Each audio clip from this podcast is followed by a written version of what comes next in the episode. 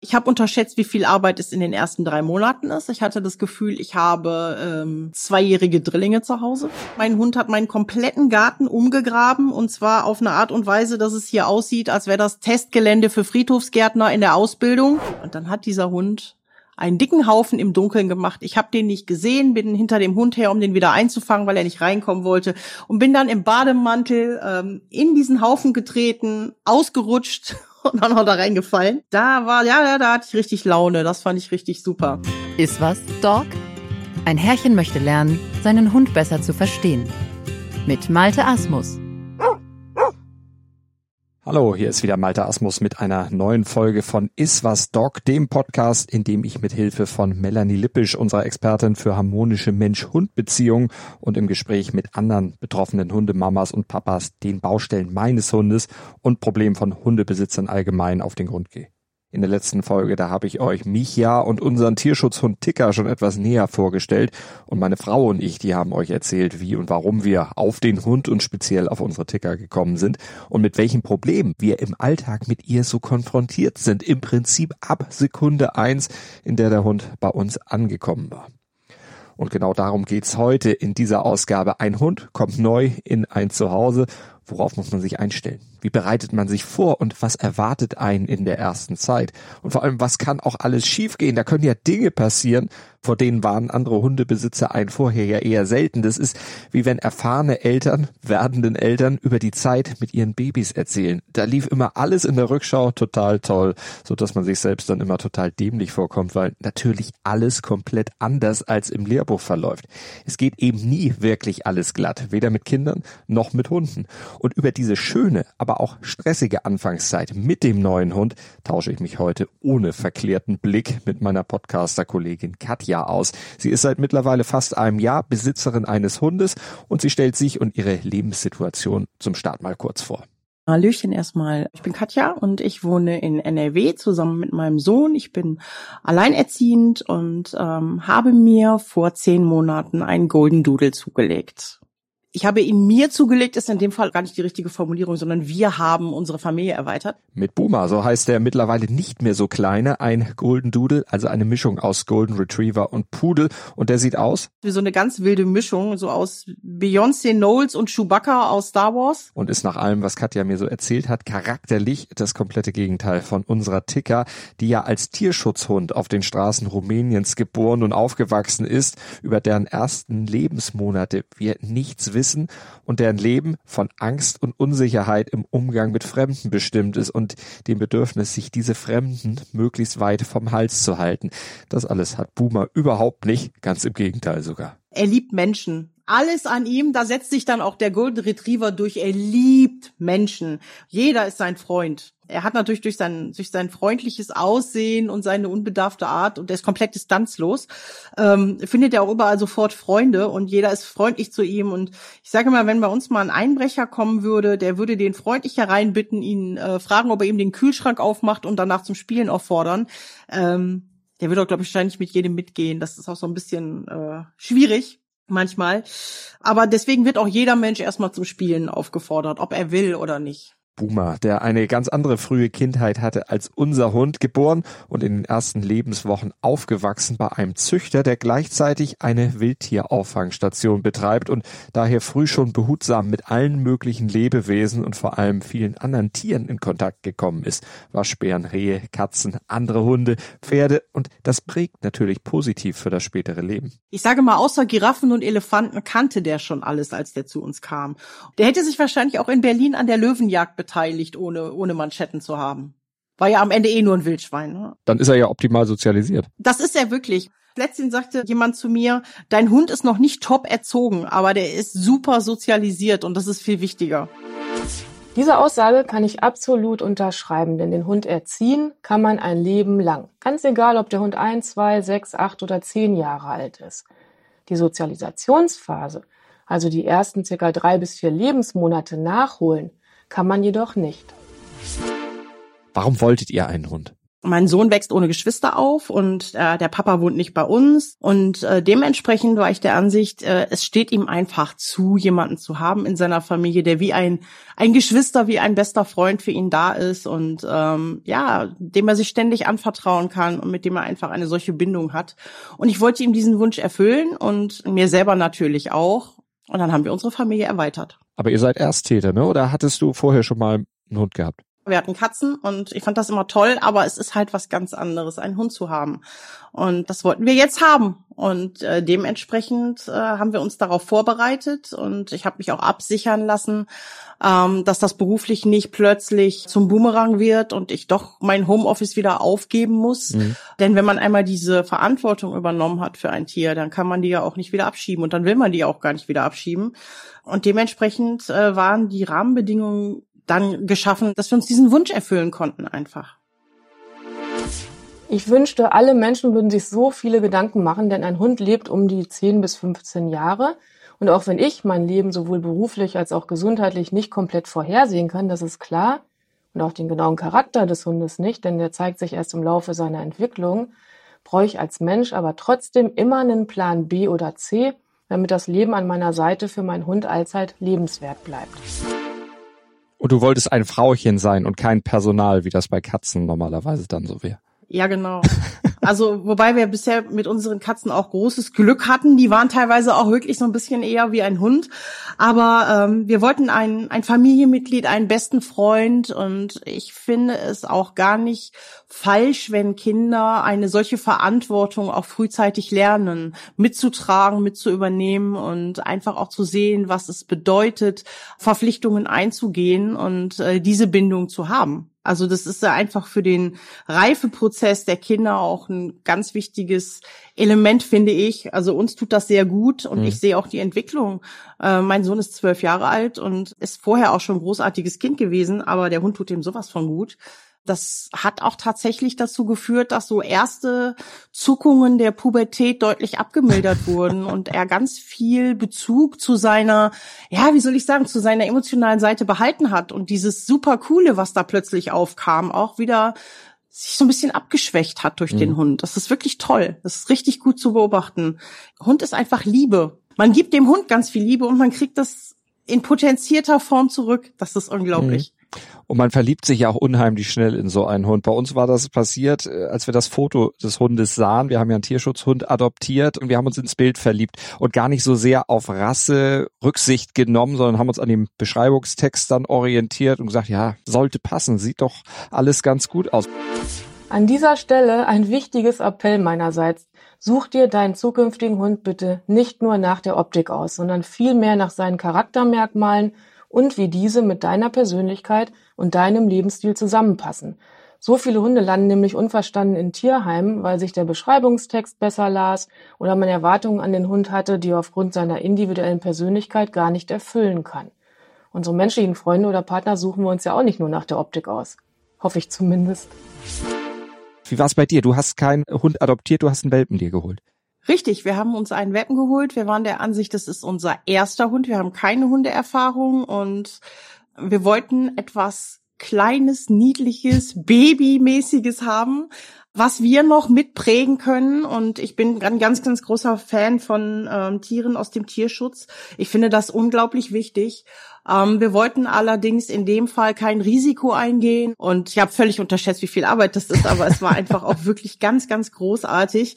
Ähm, das sind so ein, ja, ist, Baby ist jetzt aber auch wieder fast aus der Luft gegriffen, denn wenn man die bekommt und unser Hund war acht Wochen alt, als wir den gekriegt haben. Die sind ja schon sowas von selbstständig im Vergleich zu Kindern. Gerade wenn man ein Kind schon hat, dann kann man das ja vergleichen. Das ist, ich war wirklich beeindruckt, was der schon alles konnte.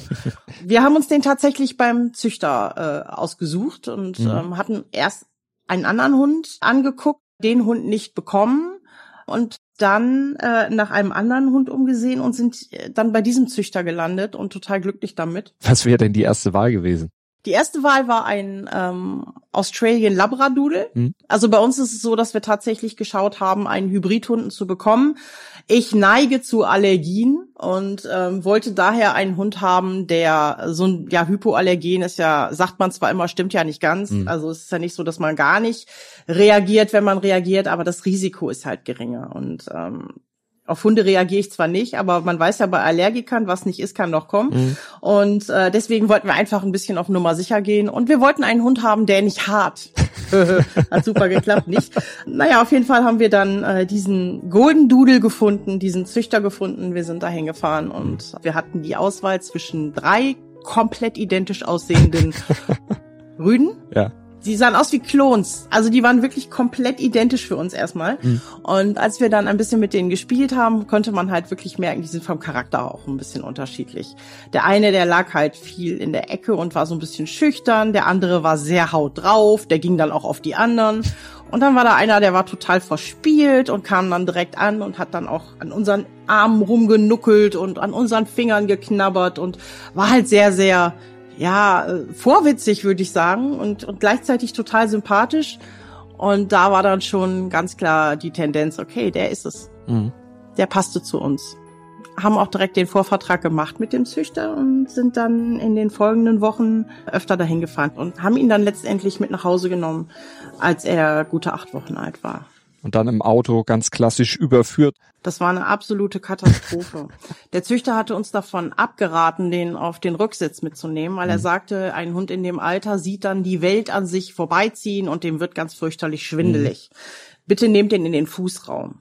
Das haben wir dann auch gemacht. Dann hat der äh, Junior sich auf den Beifahrersitz gesetzt und wir haben den Hund dann äh, schön auf eine Decke gelegt in den Fußraum und er hat ihn dann da gekuschelt und die Fahrt, die dauerte gute zweieinhalb Stunden. Wir sind noch in eine kleine Autobahnsperrung gekommen. Das war richtig doof. Und in der Zeit hat der kleine Mann sich nämlich die Seele aus dem Leib gekotzt. Das war zu aufregend für den, zu ruckelig für den und er tat mir einfach furchtbar leid. Und es war wirklich eine Horrorfahrt. Er hat das allerdings dann schnell verziehen und hat sich zu Hause dann ganz schnell wieder berappelt.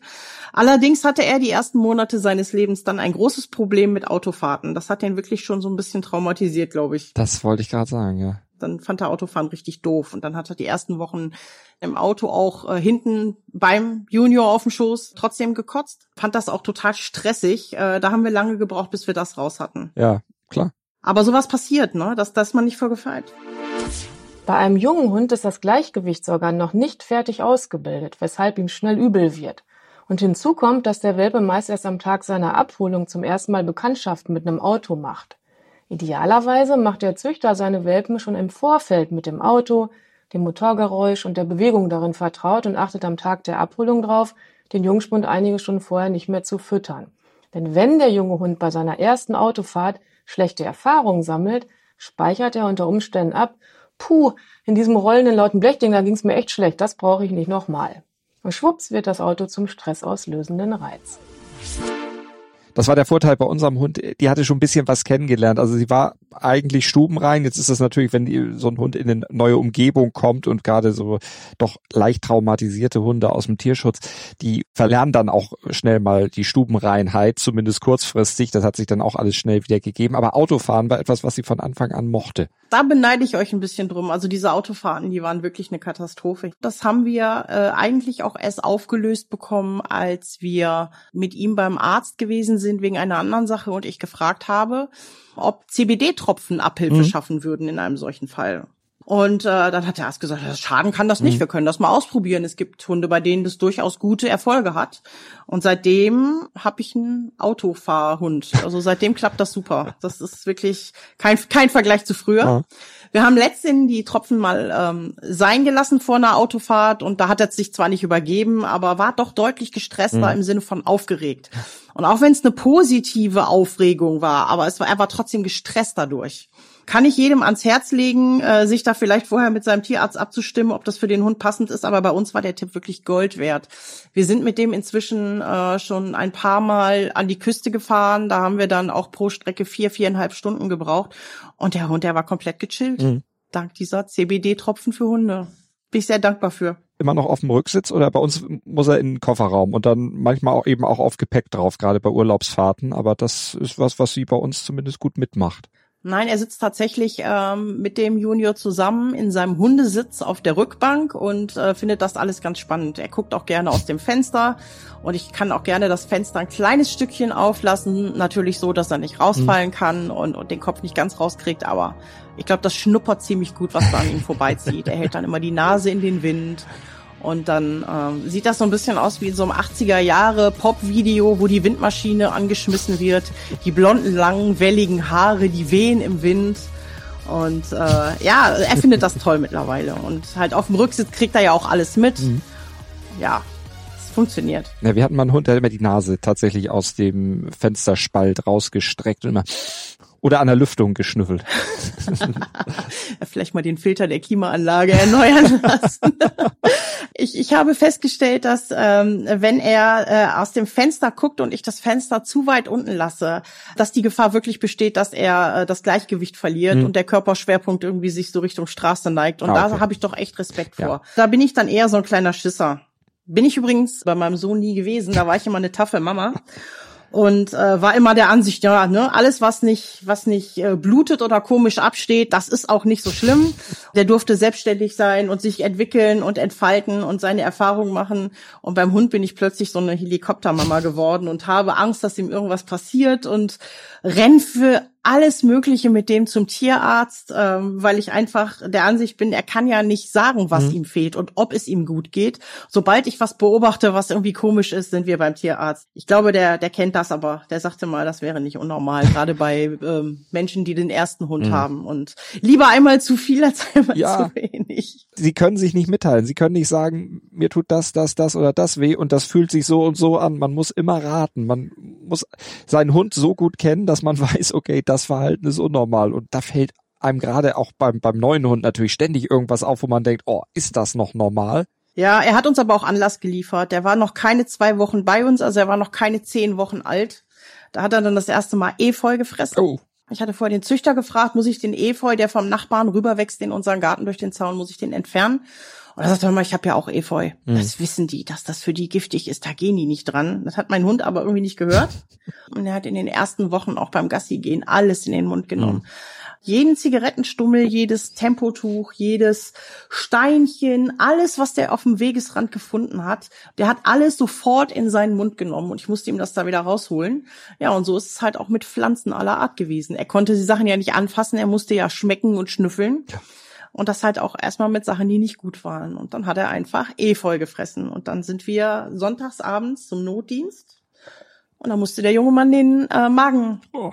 nicht ausgepumpt kriegen, sondern er kriegte so eine, so eine Brechspritze äh, hatte den gleichen Effekt. Er hat sich dann auch wirklich wieder die Seele aus dem Leib gekotzt. Ähm, da kam dann auch überraschend ein ungefähr Zigarettenschachtel großes Stück Terrassenholz hervor, wo oh. wir dann auch froh waren, dass es raus war. Das hätte der ja in, in seiner Lebenszeit nicht mehr verdauen können. Oh. Ähm, und das zeigte halt einfach, dass er wirklich alles geschluckt hat. Ne? Mhm.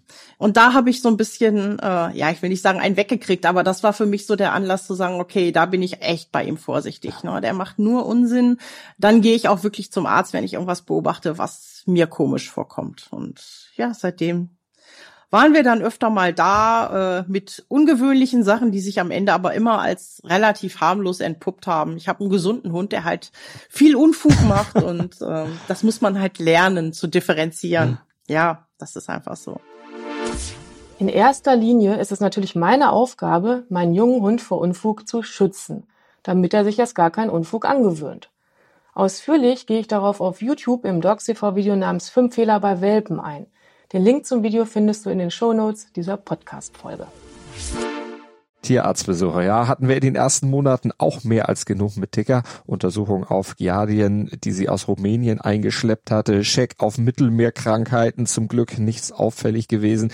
Eine gebrochene Kralle musste gezogen werden, diverse verpflichtende Impfungen mussten gemacht werden, die Kastration, die quasi eine Auflage der Hundevermittlungsstelle war, da kam einiges zusammen bei ihr da bereitet einen auch keiner drauf vor. Nein, natürlich nicht. Ne? Oder dein Hund hat plötzlich Durchfall So von jetzt auf gleich. Der hat Durchfall und kotzt und frisst ohne Ende Gras. Und dann liest du auf mhm. Instagram immer Werbung. Wenn dein Hund Gras frisst und Durchfall hat, dann hat der Riesenprobleme mit seinem Darm oder ne, irgendwas ganz Schlimmes. Und dann gehst du zum Arzt und dann guckt er dich an und dann sagt er, hast du dir deinen Hund mal angeguckt, wie aktiv der ist? Der ist einfach so aktiv, der freut sich so, das Stress. Jedes Mal, wenn der dann beim Gassi gehen gemacht hat, kam erst eine harte Wurst und hinterher kam Durchfall. Und er sagt immer, solange da vorher eine harte Wurst kommt, brauchst du dich gar nicht aufregen, es ist alles gut. Das sagt einem aber keiner. Und er sagte, bei dem ist Grasfressen so eine Art Übersprungshandlung. Er frisst einfach Gras, weil er da Bock drauf hat. Dem fehlt nichts. So, das heißt, diese Irritation, jeder sagt dir was anderes. Das Internet rät dir Dinge, die aber auf deinen Hund nicht zutreffen. Du bist am Anfang echt überfordert. Und ich muss ganz ehrlich sagen, für mich fühlte Muttersein eines Menschenkindes sich deutlich intuitiver an in dem, was ich glaubte, richtig zu machen und falsch zu machen.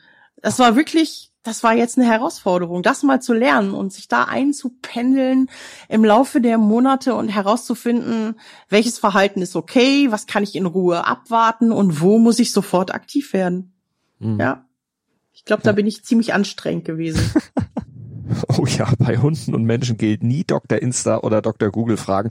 Natürlich gibt's hunderte seriöse Angebote, denen man auch vertrauen kann, bei denen man wirklich gut auch informiert wird. Aber die große Frage ist ja immer, wie unterscheiden Hypochonder oder in diesem Fall Hundeleien wie ich, also frisch gebackene Hundeeltern, diese seriösen Quellen von denen, die substanzloses Halbwissen oder einfach nur kompletten Unsinn posten? Ist gar nicht so einfach. Genauso wenig der allgegenwärtigen Werbung zu widerstehen. Denn sobald wir uns entschlossen hatten, einen Hund in die Familie aufzunehmen und als klar war, dass Ticker dann auch zu uns kommen würde, ging es natürlich auf Shoppingtour. Wir haben für den Hund eingekauft, denn dem soll ja alles zur Verfügung stehen, was man braucht, um gut anzukommen. War das bei euch auch so? Ja, das hat aber nie aufgehört. Nö, das hört auch nicht auf. so. Also das ist, nee, das ist wirklich ganz schlimm. Also mittlerweile, ich, früher habe ich viel Geld ausgegeben für Schuhe, Klamotten und so weiter. Das fällt heute alles flach. Heute investiere ich in den Hund. Jedes Spielzeug, was irgendwie cool ist und relativ unzerstörbar wirkt, ist auf jeden Fall schon im Warenkorb. Und da bin ich wirklich ein, ein komplettes Werbeopfer. Der Hund soll es gut haben. Und deshalb übertreibt man es auch manchmal ein bisschen bei der Einkaufstour, obwohl gerade am Anfang schon auf ganz natürliche Weise da einiges zusammenkommen muss. Bett, Spielzeug, Kauutensilien, Bürsten, Leinen, Fressnapf, Futter, Geschirr, Halsband, Namensschild, Gitter für den Kofferraum, Transportbox, Sicherheitsgurt. Also die Liste war bei uns nach unten ganz, ganz, ganz, ganz weit offen und natürlich auch bei Katja und Boomer. Die Erstausstattung natürlich. Zu dem Zeitpunkt war meine Denke so, der Hund ist ja eine kleine Welpe, wenn der ankommt, ein Baby quasi. Und der muss es ja kuschelig haben. Mhm. Und dann habe ich für den, äh, für, für den Wohnraum habe ich einen ähm, Laufstall gekauft einen weichen Laufstall ähm, aus so einem Nylonmaterial mit einem Netz, weil man muss so einen Hund ja auch mal wegtun können äh, und vor sich selber schützen. Hab den ausgekleidet mit so einem Hundeteppich, was ganz Flauschiges und dachte so, toll, da kann der nicht raus. Und da hat das total kuschelig drin. Der ist wie so ein, wie so ein Zelt aufzubauen gewesen, so ein Wurfzelt. Mhm. Tja, aber wie das so ist, Herrchen und Frauchen kaufen Dinge nach bestem Wissen und Gewissen und mit den allerbesten Absichten natürlich, haben sich extrem viele Gedanken gemacht. Tja, und was macht der Hund? Der mochte diesen Stall nicht. Er mochte es grundsätzlich nicht eingesperrt zu werden. Das hat ihm überhaupt nicht gepasst.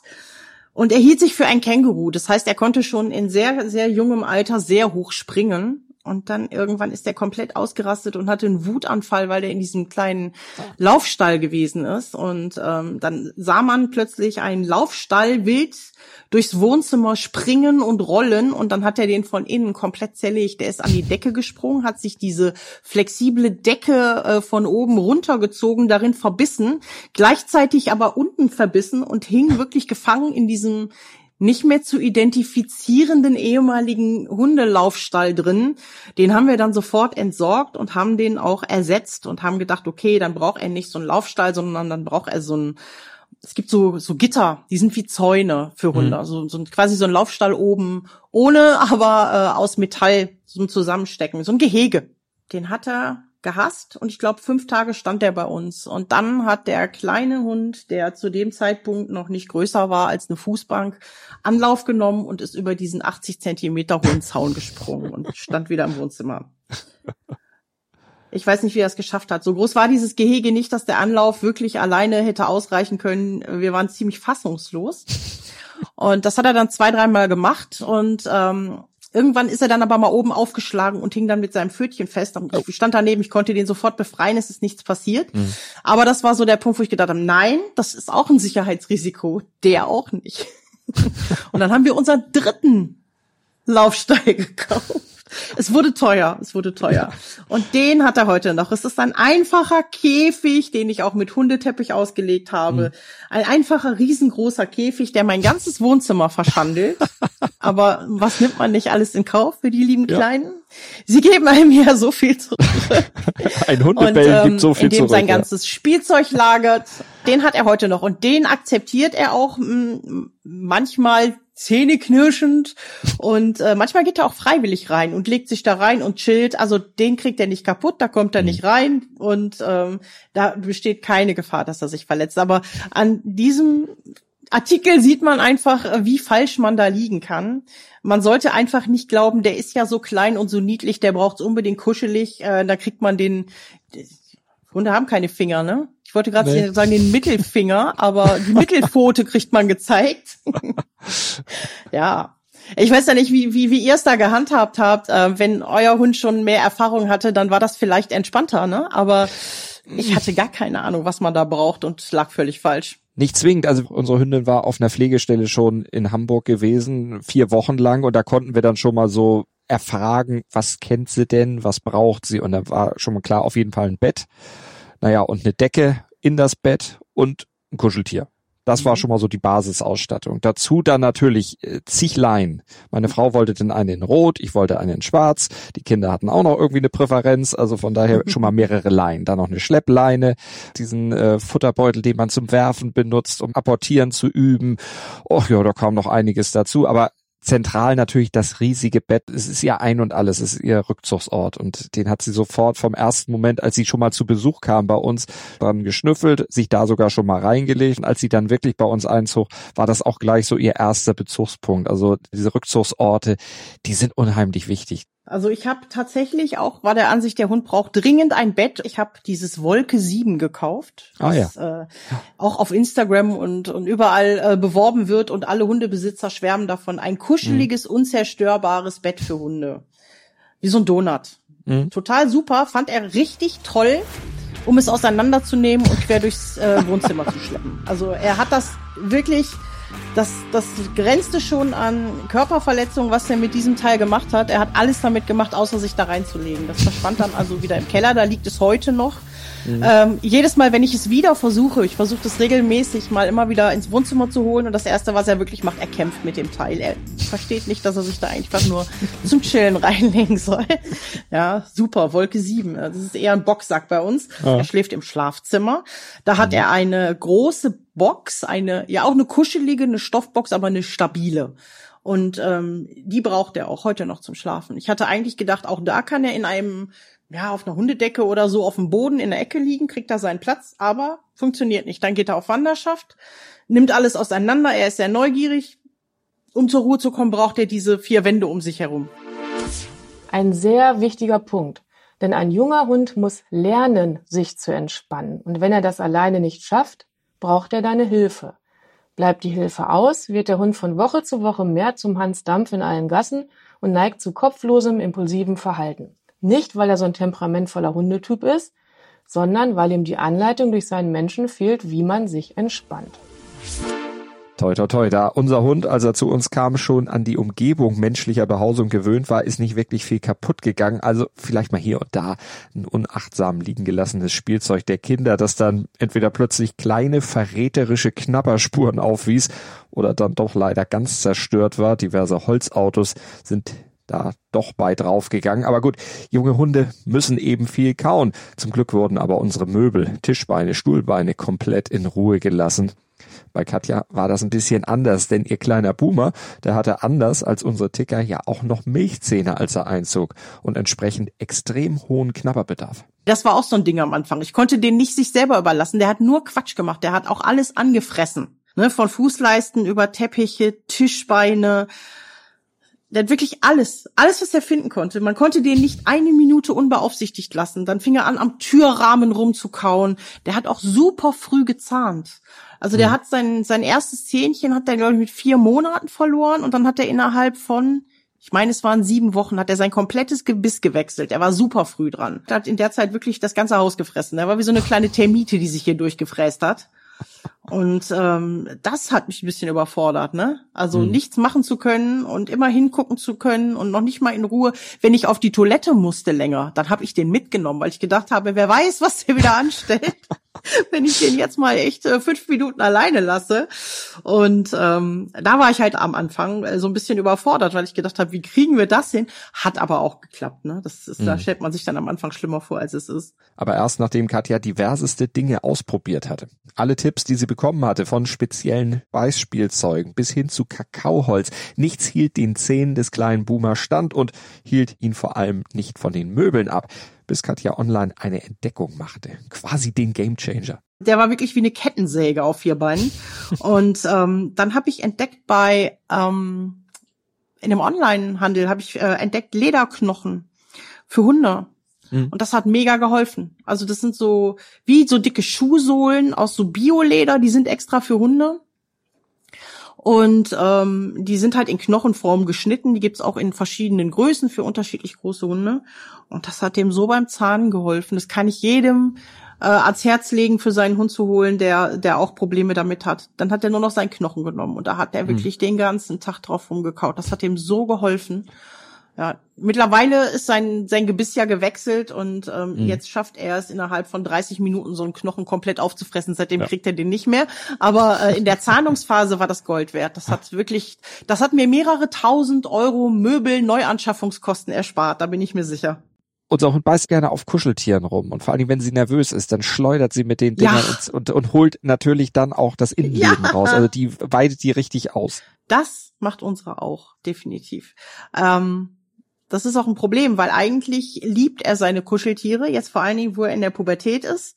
Ähm, es gibt bei Ikea so einen Golden Retriever. Mhm. Der heißt bei uns Katie gibt's in zwei Größen. Am Anfang hatte er Katie in klein, da war sie äh, noch größer als er. Inzwischen ist selbst die große Katie nur noch halb so groß wie er.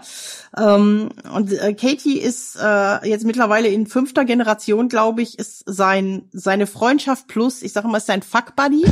äh, Katie benutzt er, um sich abzureagieren in seinem äh, in seiner Pubertät. Und äh, das Problem ist aber, dass wenn er mit Katie fertig ist ähm, und sie äh, die Kuschelstunde ist beendet, dann wird äh, Katie ähm, aufgerissen, aufgebissen und ausgeweidet und dann frisst er dieses Innenleben. Und das kann ich natürlich nicht zulassen. Ne? Zum einen ist es ein bisschen teuer, jede Woche drei von diesen Stofftieren zu kaufen. Und zum anderen ist diese Innenwolle garantiert jetzt auch nicht unbedingt besonders äh, gesund für so ein Hundeverdauungssystem. Ne?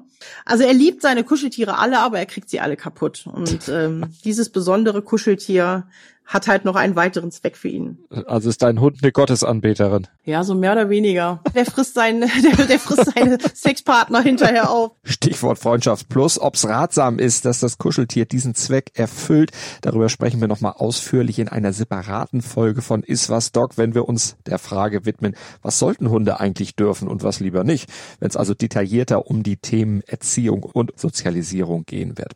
Heute dreht sich in unserer Folge aber alles ums Ankommen des Hundes im neuen neuen Zuhause und um die ersten Wochen mit dem Hund. Ja, und da denken Hundebesitzer natürlich besonders an die erste Nacht mit dem neuen Haustier zurück. Ich eher ungern und mit Grausen, denn die erste Nacht mit Ticker, die war schrecklich für uns alle.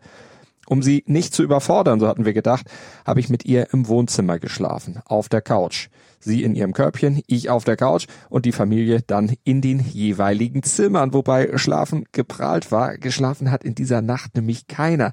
Der arme Hund war komplett überfordert mit der neuen Situation eine komplett neue Umgebung. Und dann waren plötzlich alle Menschen, die vorher noch um sie herumwuselten, sie streichelten, mit Leckerlis zuschütteten, plötzlich verschwunden. Sie hat nicht verstanden, wo der Rest ist.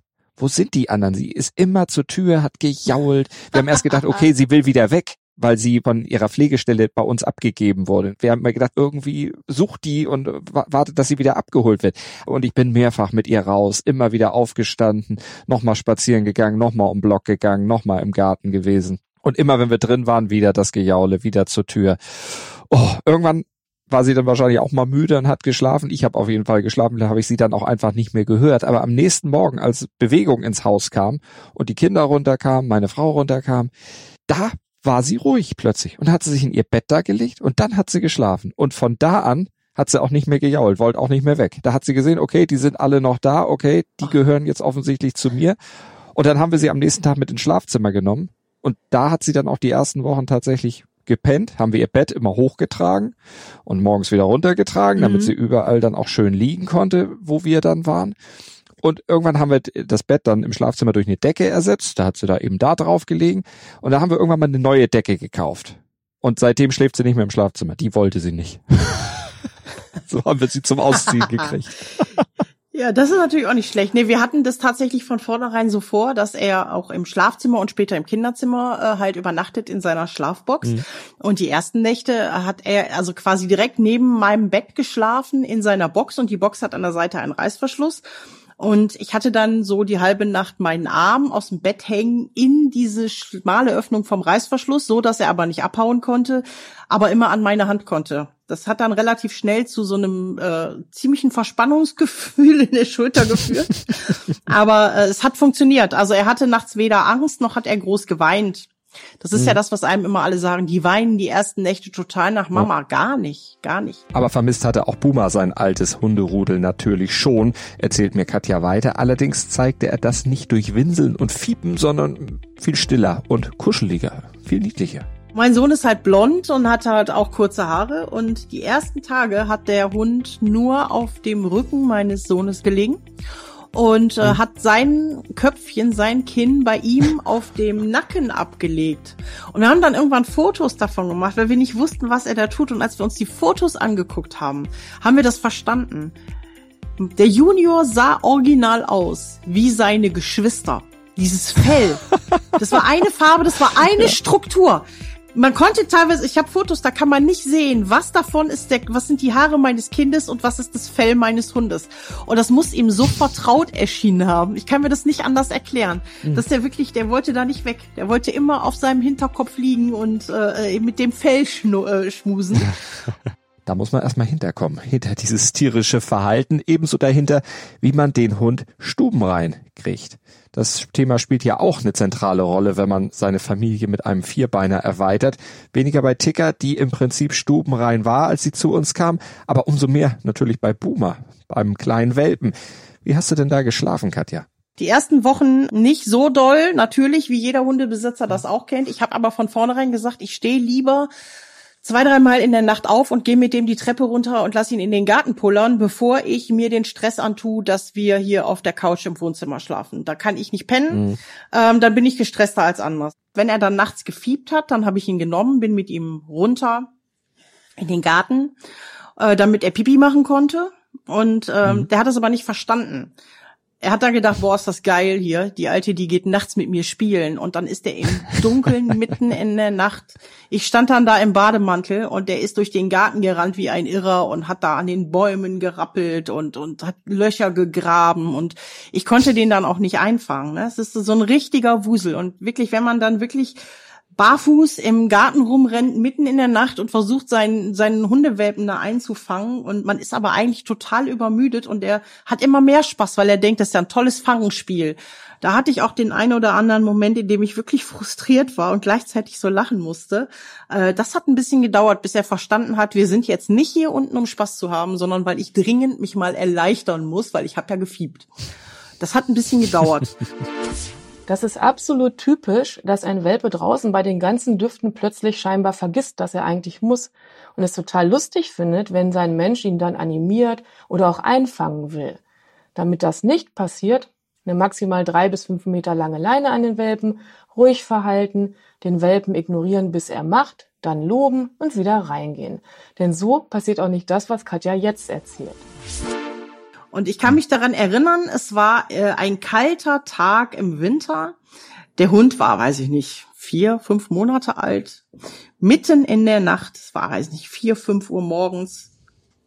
Und dann hat dieser Hund einen dicken Haufen im Dunkeln gemacht. Ich habe den nicht gesehen, bin ah. hinter dem Hund her, um den wieder einzufangen, weil er nicht reinkommen wollte. Und bin dann im Bademantel ähm, in diesen Haufen getreten, ausgerutscht und dann noch da reingefallen. Oh. Und ähm, da war, ja, ja, da hatte ich richtig Laune. Das fand ich richtig super. ja, und dann habe ich mir den Hund geschnappt, habe den wieder in, seinen, in seine Schlafbox getan und konnte mich erstmal sauber machen und alles. Also das waren auch so Aktionen, wo das hätte man auch in diesen, diesen Pannenshows zeigen können. Es würde sich jeder andere drüber schlapp lachen. Ich fand das nur so semi-lustig in dem hm, Moment. Hm, Glaube ich. Aber äh, ja, das war halt, er ist halt so verspielt gewesen. So verspielt einfach. Und dementsprechend hat er halt, ähm, hat er halt nur Quatsch gemacht, wenn er eigentlich Pipi machen sollte. Dafür ging es dann mit der Stubenreinheit relativ schnell und heute lässt der Katja, wenn es sein muss, sogar bis morgens um elf ausschlafen. Hunde können also durchaus ziemlich anpassungsfähig sein. Auch Ticker hält morgens mittlerweile so lange durch, wie es eben nötig ist, wobei bei uns sind es eher die Kinder, die dafür sorgen, dass die Nachtruhe nicht zu lange geht. Apropos, wir haben relativ lang gewartet, bis wir Ticker in der Hundeschule angemeldet hatten. Zunächst klappte ja bei der Sozialisierung, dachten wir zumindest alles ganz gut. Wir haben sie, soweit es die Corona-Regeln damals erlaubten, überall mit hingenommen und sie hat sich da auch überall gut eingefügt bis zur ersten Läufigkeit, die dann in einer Scheinschwangerschaft endete und seit der reagiert sie negativ auf Besuch und auf alles Fremde. Und da haben wir gedacht, steuern wir mit der Hundeschule mal entgegen. Ein immer noch andauernder Prozess, aber wir sehen auf jeden Fall Besserung, Licht am Ende des Tunnels. Katja und Buma, die haben dagegen nicht so lange gewartet. Wann wart ihr mit ihm in der Hundeschule? Ziemlich schnell schon oder wie, wann habt ihr das Unternehmen gestartet? Wir sind mit ihm in die Hundeschule gegangen, als er ähm, er ist samstags bei uns eingezogen und ich habe einen Termin gemacht für freitags drauf eine hm. Einzelstunde zum Kennenlernen und äh, einfach mal das ist, nannte sich glaube ich Wesens Ermittlung oder irgendwie sowas. Also auf jeden Fall sagte der ähm, Hundetrainer, er möchte sich angucken, was für einen Hund wir denn da haben und was er da schon von ableiten kann von seinem Verhalten. Und ähm, das möchte er gerne in einer Einzelstunde, bevor es dann in die Gruppenarbeit geht. Und ähm, das haben wir gemacht. Und er sagte, ja, super verspielt, total freundlich und ne, mit dem kriegen wir keine Probleme. Kann ich gut hören, aber macht nichts so ungefähr. Genau das, was sich hinterher auch herausgestellt hat. Und äh, die haben ja da ein Auge für, ne? Die machen mhm. ja beruflich nichts anderes. Ja. Und dann sind wir direkt in der Woche drauf, fing das, glaube ich, an. Da sind wir dann halt, als er ja neun oder zehn Wochen alt war, fingen wir an mit der Hundeschule, in eine kleine Gruppe mit, wie viel waren es? Ich glaube, sechs Hunden in seinem Alter. Die waren alle plus minus ein, zwei Wochen alt. Und ähm, ja, haben dann, haben sich da erstmal ausgetobt und ähm, haben die Grundbegriffe, die Grundbefehle gelernt. Tja, vielleicht hätten wir auch früher mit dem Hundetraining, mit der Hundeschule starten sollen. Vielleicht hätten wir uns da einige Probleme erspart. Ich will mich jetzt nicht rausreden, aber es war ja schließlich, als wir Ticker bekommen haben, Corona, da war nicht alles so ganz einfach möglich. Das wäre jetzt so mein Fazit nach anderthalb Jahren mit unserem Hund. Welches Fazit würde Katja denn ziehen nach ihren ersten zehn Monaten als Hundemama? Ich habe unterschätzt, wie viel Arbeit es in den ersten drei Monaten ist. Ich hatte das Gefühl, ich habe ähm, zweijährige Drillinge zu Hause. Das war wirklich richtig anstrengend, die ersten drei Monate. Aber danach wurde es schlagartig einfacher. Und es ist jeder, der darüber nachdenkt, sich einen Hund zu holen, macht es. Es ist so viel Lebensfreude, es ist so viel Liebe, es reißt dich so aus deinen Gewohnheiten, es tut so gut und auch dieses, ich muss bei Wind und Wetter mit dem raus. Ich habe manchmal überhaupt gar keine Lust dazu und dann verfluche ich, dass ich das machen muss. Aber es tut mir auch gut. Hast du abschließend einen Ratschlag für Menschen, die sich einen Hund anschaffen? Hast du irgendwie diesen ultimativen Tipp, wo du sagst, das hätte ich auch damals gerne gewusst, als ich in der Situation war? Hat mir aber keiner gesagt und ich musste alles selber rausfinden. Ich überlege gerade, mir fällt jetzt spontan nichts ein, äh, außer dieser Geschichte mit den Lederknochen, die hm. ich wirklich, äh, die, die uns unglaublich gut geholfen hat. Äh, die CBD-Tropfen, die uns unglaublich, das sind beide Sachen, die hat uns keiner geraten, die habe ich aus dem Internet selber herausgefunden und dann halt mit dem Arzt abgesprochen, aber das hat uns beides wahnsinnig gut geholfen. Äh, ansonsten kann ich vielleicht noch erwähnen, mein Hund hat meinen kompletten Garten umgegraben und zwar auf eine Art und Weise, dass es hier aussieht, als wäre das Testgelände für Friedhofsgärtner in der Ausbildung. Es ist wirklich, man kann nicht den Rasen mähen, ohne sich den Knöchel zu brechen, weil man in irgendwelche Löcher fällt. Ähm, dann haben wir im Urlaub festgestellt, er buddelt unglaublich gern im Sand. Dann habe ich ihm Sandkasten geholt, seitdem ist Ruhe, was den Garten angeht. Das ist ein Tipp, den hätte ich gerne auch vorher gehabt. Hol dir einfach einen Sandkasten. Und ähm, ansonsten muss ich sagen, habe ich einfach nur gelernt, mach dich nicht verrückt. Also das ist ja das, was ich am Anfang erzählt habe, meine beginnende Unsicherheit äh, vom Anfang, wo ich nicht wusste, mache ich das richtig Heute würde ich jedem sagen, mach dich nicht verrückt, es ist vieles einfacher, als es scheint. Aber sonst nein. Mhm. Sonst bin ich, glaube ich, auch die, nicht die Richtige, die da äh, Tipps geben sollte. Ich weiß auch, ich mache garantiert nicht alles richtig, weil mir einfach am meisten am Herzen liegt, dass wir als Familie funktionieren und dass es, dass er glücklich und gesund ist und nicht, dass er funktioniert und hört. Und ähm, es gibt bestimmt bei einigen Dingen, die ich erzählt habe, auch Trainer oder Hundeexperten, die ähm, die Hände über dem Kopf zusammenschlagen und sagen, boah Mädchen, das ist doch nicht dein Ernst. Doch. Muss man wirklich die Hände über dem Kopf zusammenschlagen? Ich gebe die Frage mal weiter an Melanie Lippisch. Was sagst du? Keine Sorge, ich habe die Hände nicht über dem Kopf zusammengeschlagen, aber ab und zu geschmunzelt, das muss ich zugeben. Um das Thema Hundeschule noch mal kurz aufzunehmen. Ich empfehle gerne bei Problemen in den heimischen vier Wänden oder während des Spaziergangs individuelle Einzelberatung, also direkt im heimischen Umfeld in der jeweiligen Konfliktsituation, damit du Tipps bekommst, wie du deinem Hund dort helfen und erwünschtes Verhalten fördern kannst. Und ansonsten gilt, dein Umgang bestimmt, welches Verhalten sich dein Hund auf Dauer angewöhnt. So einfach ist das im Prinzip. Ist ein Hans Dampf in allen Gassen, dann bremst ihn aus und verhilf ihm zu mehr Ruhe. Hat er so wie Ticker, Ängste oder Unsicherheiten, zum Beispiel gegenüber Menschen, dann ermögliche ihm positive Kontakte. Aber Positive Kontakte bedeutet, dass der jeweilige Mensch den Hund so lange ignoriert, bis er Vertrauen fasst. Direkte Blicke, Ansprachen oder gar Anfassen sind zwar gut gemeint, bewirken bei einem unsicheren Hund wie Ticker aber genau das Gegenteil, weil er sich durch diese ihm entgegengebrachte Aufmerksamkeit bedroht und bedrängt fühlt. Also da ist ganz wichtig, dass ich als Mensch meine Besucher dann auch genau instruiere. Danke, Melanie, für dein Feedback und deine Tipps in dieser Folge. Danke auch an Katja, dass du uns aus deinem Leben mit Boomer erzählt hast. Wir werden unser Gespräch in einer weiteren Folge noch fortsetzen und dann einige der von dir angesprochenen Aspekte noch etwas vertiefen und uns der Frage widmen, was sollten Hunde eigentlich dürfen und was nicht? Stichwort auf dem Sofa liegen oder rammeln. Freut euch also auf die nächste Folge von Iswas Dog. Abonniert in der Zwischenzeit unseren Podcast. Das geht überall, wo es Podcasts gibt und folgt uns bitte auch Instagram is unterstrich was unterstrich dog unterstrich pod. Bis zum nächsten Mal. Eine gute Zeit mit eurem Hund. Ist was, Dog? Mit Malte Asmus. Jetzt bewerten, abonnieren und weiterempfehlen.